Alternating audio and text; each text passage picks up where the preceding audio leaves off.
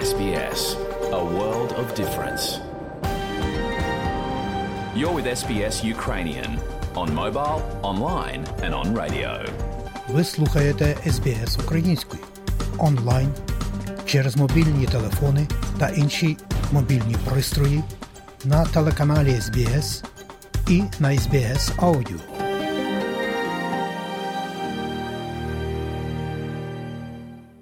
Дякуємо, що слухаєте SBS Аудіо. І далі сьогодні вісник Україна сьогодні, який підготувала для вас журналістка Вікторія Березка із Харкова.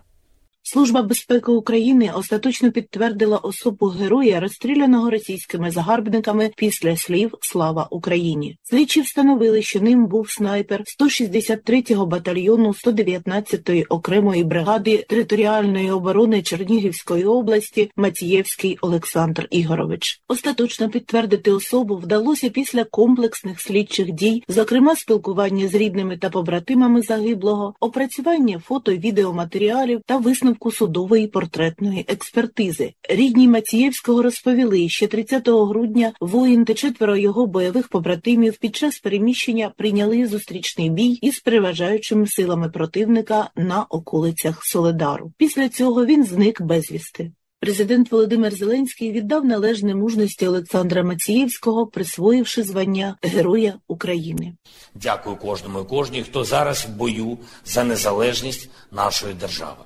Світла пам'ять і усім, хто віддав своє життя за Україну, усім, кого ми згадуємо, коли говоримо Слава Україні. Сьогодні я присвоїв звання Герой України Олександру Мацієвському, солдату, людині, яку знатимуть всі українці, людині, яку пам'ятатимуть вічно за його хоробрість, за його впевненість в Україні і за його слава Україні. Герою слава, героям слава, Україні слава.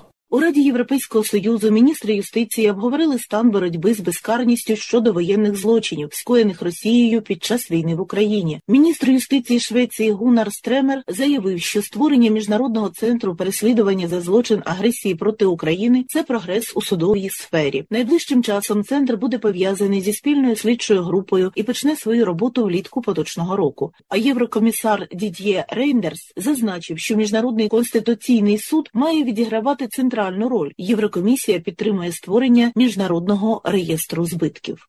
Наступу з боку території Республіки Білорусь найближчим часом не буде. Так вважає командувач об'єднаних сил збройних сил України Сергій Наєв. Зараз загроза з північного напрямку наземних дій ворога низька. На території Республіки Білорусь перебувають російські війська. Була здійснена до цього ротація. Частина цих сил була виведена. Зараз є інформація, що на території Білорусі залишились на чотирьох полігонах наметові містечки для того, щоб прийняти додаткові сили. Ми відслідковуємо обстановку. На даний час ситуація стабільна і контрольована. На Луганщині сили оборони постійно відбивають атаки військового угрупування збройних сил Росії, а ті регулярно змінюють тактику, заходять малими групами чисельністю до одного взводу, намагаючись знайти слабкі місця, здійснюють багатогодинні піхотні штурми за підтримки артилерії, намагаються прорватися колонами важкої техніки. Це супроводжується авіаційними та артобстрілами. Очільник Луганської обласної військово-цивільної адміністрації Сергій Гайдай характеризує ситуацію як стабільно важку але контрольовану. Вона ускладнюється величезною кількістю мобілізованих, використовуваних як гарматне м'ясо. Новомобілізовані для росіян це головна рушійна сила, яка продавлює наші сили оборони, виснажує. Вони успіху не мають, але в основному все ж таки гинуть чи переходять в статус трьохсотих. Як тільки їм вдається десь. Знайти слабке місце туди все одно кидають або кадрових вагнерів, не зеків, а саме от найманці. Їх небагато, але вони все одно ще залишились. І кадрові військові підрозділи.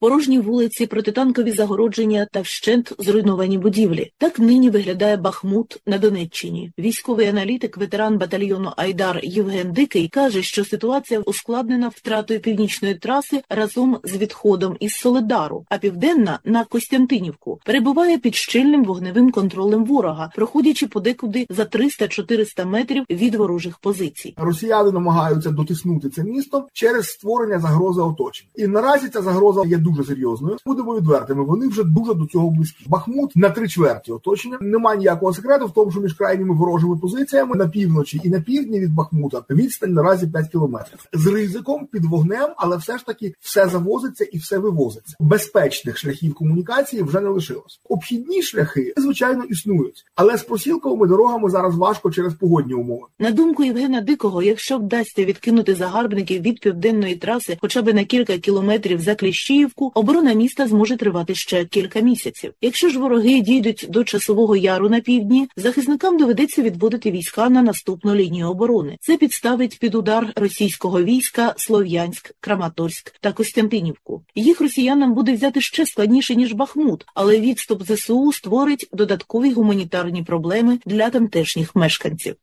В ніч на 12 березня вороги обстріляли з реактивних систем залпового вогню місто Очаків на Миколаївщині. Згоріли дві легкові автівки, пошкоджено приватні будинки та квартиру в багатоповерхівці. Постраждалих та вбитих внаслідок обстрілу немає. Окупанти намагаються стріляти з житлових районів, аби ускладнити вогневу відповідь українським силам оборони, а також здійснюють обстріли тимчасово окупованої території. Російська армія обстріляла також окупований Мелітополь. Там прозвучали 10 потужних вибухів. Про це в етері телеканалу ICTV повідомив міський голова Іван Федорів, який перебуває на підконтрольній Україні території, отримуючи інформацію про місто з власних джерел. Рашисти сьогодні намагаються на тимчасово окупованій Запорізькій області застосовувати донецький сценарій, коли вони самі обстрілювали цивільну інфраструктуру для того, щоб робити провокації на тимчасово окупованій території, залякувати наших людей і щоб чинити терор. Про те, що це діло їх рук, свідчить і їх коментарі, які вони вчора почали надавати на своїх е, засобах масової інформації. Спочатку вони говорили, що це ППО, а потім сказали, що таким чином вони вивчають траєкторію польоту ракет. За даними Івана Федорова, окупанти перетворили Мелітополь на воєнну базу, продовжують тероризувати тамтешнє населення, а також знищують природні заповідники України, зокрема острів Бірючий. Всього сьогодні знаходиться в полоні щонайменше 500 мешканців тимчасово окупованого лише Мелітополя. Також ми бачимо, що кількість блокпостів з'являється не лише в самому Мелітополі, а й на дорогах. Наприклад, в селищі Кирилівка також при в'їздах на коси вони розмістили чергові блокпости. Повністю сьогодні оточили вони наш острів Берючий, в якому сьогодні, на жаль, расисти влаштовують сафарі на наших тварин, які там десятиліттями жили. У тимчасово окупованому Маріуполі 12 березня запрацювало українське радіо. Слухачі почули, зокрема, пісню Чути гімн реп-виконавця Володимира Самолюка, більш відомого під сценічним ім'ям Скавка. небі свистало чути гімн, небі чистому мутний день, гори трісали чути гімн, небі чистому чути. Знайти українське радіо у все ще окупованому Маріуполі можна пошуком по частотах. Про це повідомив радник міського голови Маріуполя Петро Андрющенко у своєму телеграм-каналі Андрющенко Тайм, додавши, аби читачі передавали близьким Україна ще ближче. 12 березня в мережу потрапили кадри підриву залізничної колії на окупованій частині Херсонщини. Відео опублікував телеграм-канал кримсько-татарських партизан. АТЕШ. зазначається з метою перешкоджання забезпечення фашистського угрупування у Херсонській та Запорізькій областях. Рух АТЕШ провів успішну диверсію на тимчасово окупованій території. Підірвано залізничну колію між населеними пунктами Радинськ та Абрикосівка. Окупаційні війська Російської Федерації наполегливо готуються до майбутнього контрнаступу збройних сил України, будуючи на південних рубежах фортифікаційні укріплення, постійно поглиблюючи їх та укріплюючи, зокрема і в тимчасово окупованому Криму. Повідомляє начальник об'єднаного координаційного прес-центру Сил оборони України, капітан першого рангу Наталія Гуменюк. Вони провели демонстраційні дії, що стосуються безпосередньо відновлення узбережжя. Всі решта стратегічні комунікаційні об'єкти, об'єкти базування укріплюють, запроваджують систему блокпостів, патрулювання і контроль за населенням. Їм не дає тихо жити там і рух жовта стрічка, і рух спротиву на Кримському півострові. І вони продовжують оборонні роботи, намагаючись запровадити там, в тому числі і комендантські години, і обмеження пересування, і так далі. Ворог продовжує обстріли населених пунктів Харківського, Чугуївського та Куп'янського районів Харківщини, розташовані недалеко від лінії зіткнення та кордону з Російською Федерацією. Протягом доби ворожими обстрілами пошкоджено приватні житлові будинки та господарчі споруди у селі Западне. Постраждалих серед цивільного населення не було. В області тривають роботи з гуманітарного розмінування. Повідомляє в офіційному телеграм-каналі очільник області Олег Синігубов. Також він змалював енергетичну ситуацію в області після ракетних обстрілів 9 березня. Енергетики дві доби працювали над спочатку стабілізацією, а потім і відновленням і ліквідацією наслідків цих ворожих атак для населення міста Харкова. Електропостачання відновлено на 100%. Так само відновлено електроспоживання критичної інфраструктури міста Харкова, тобто і водоканал, і очисні споруди. Виникають питання щодо міськ електротрансу. Однак це питання вирішується по області. Ми маємо відновлення майже 100%. За минулу добу піротехніки ДСНС Харківської області обстежили майже 3 гектари території, де знешкоджили 42 вибухонебезпечні предмети. Деокуповані громади Харківщини потроху повертаються до цивілізованого життя. Зокрема, Кунівська, що неподалік сумнозвісного Ізюму, відновила онлайн навчання у школах. Діти, які свого часу разом із батьками виїхали за кордон та в різні місця України, продовжують вчитися у рідних школах. Про це у Харківському прес-клубі в межах проєкту Голос громади розповів начальник Кунівської сільської військово-цивільної адміністрації Сергій Мовчан. Коли декупували, у нас пішов процес. Ну три заклади звели в один та навчання ж онлайн. На сьогоднішній день в нас практично залишилось одне село зараз без хорошого зв'язку. Всі інші села мало того, що хороший зв'язок телефонний, практично вже у всі старостати зайшов інтернет. Є і проводний інтернет, є безпроводний. Дітям з сімей в важких умовах завезли вже навіть е, планшети з рахунок держави. Тому школи працюють і діти навчаються.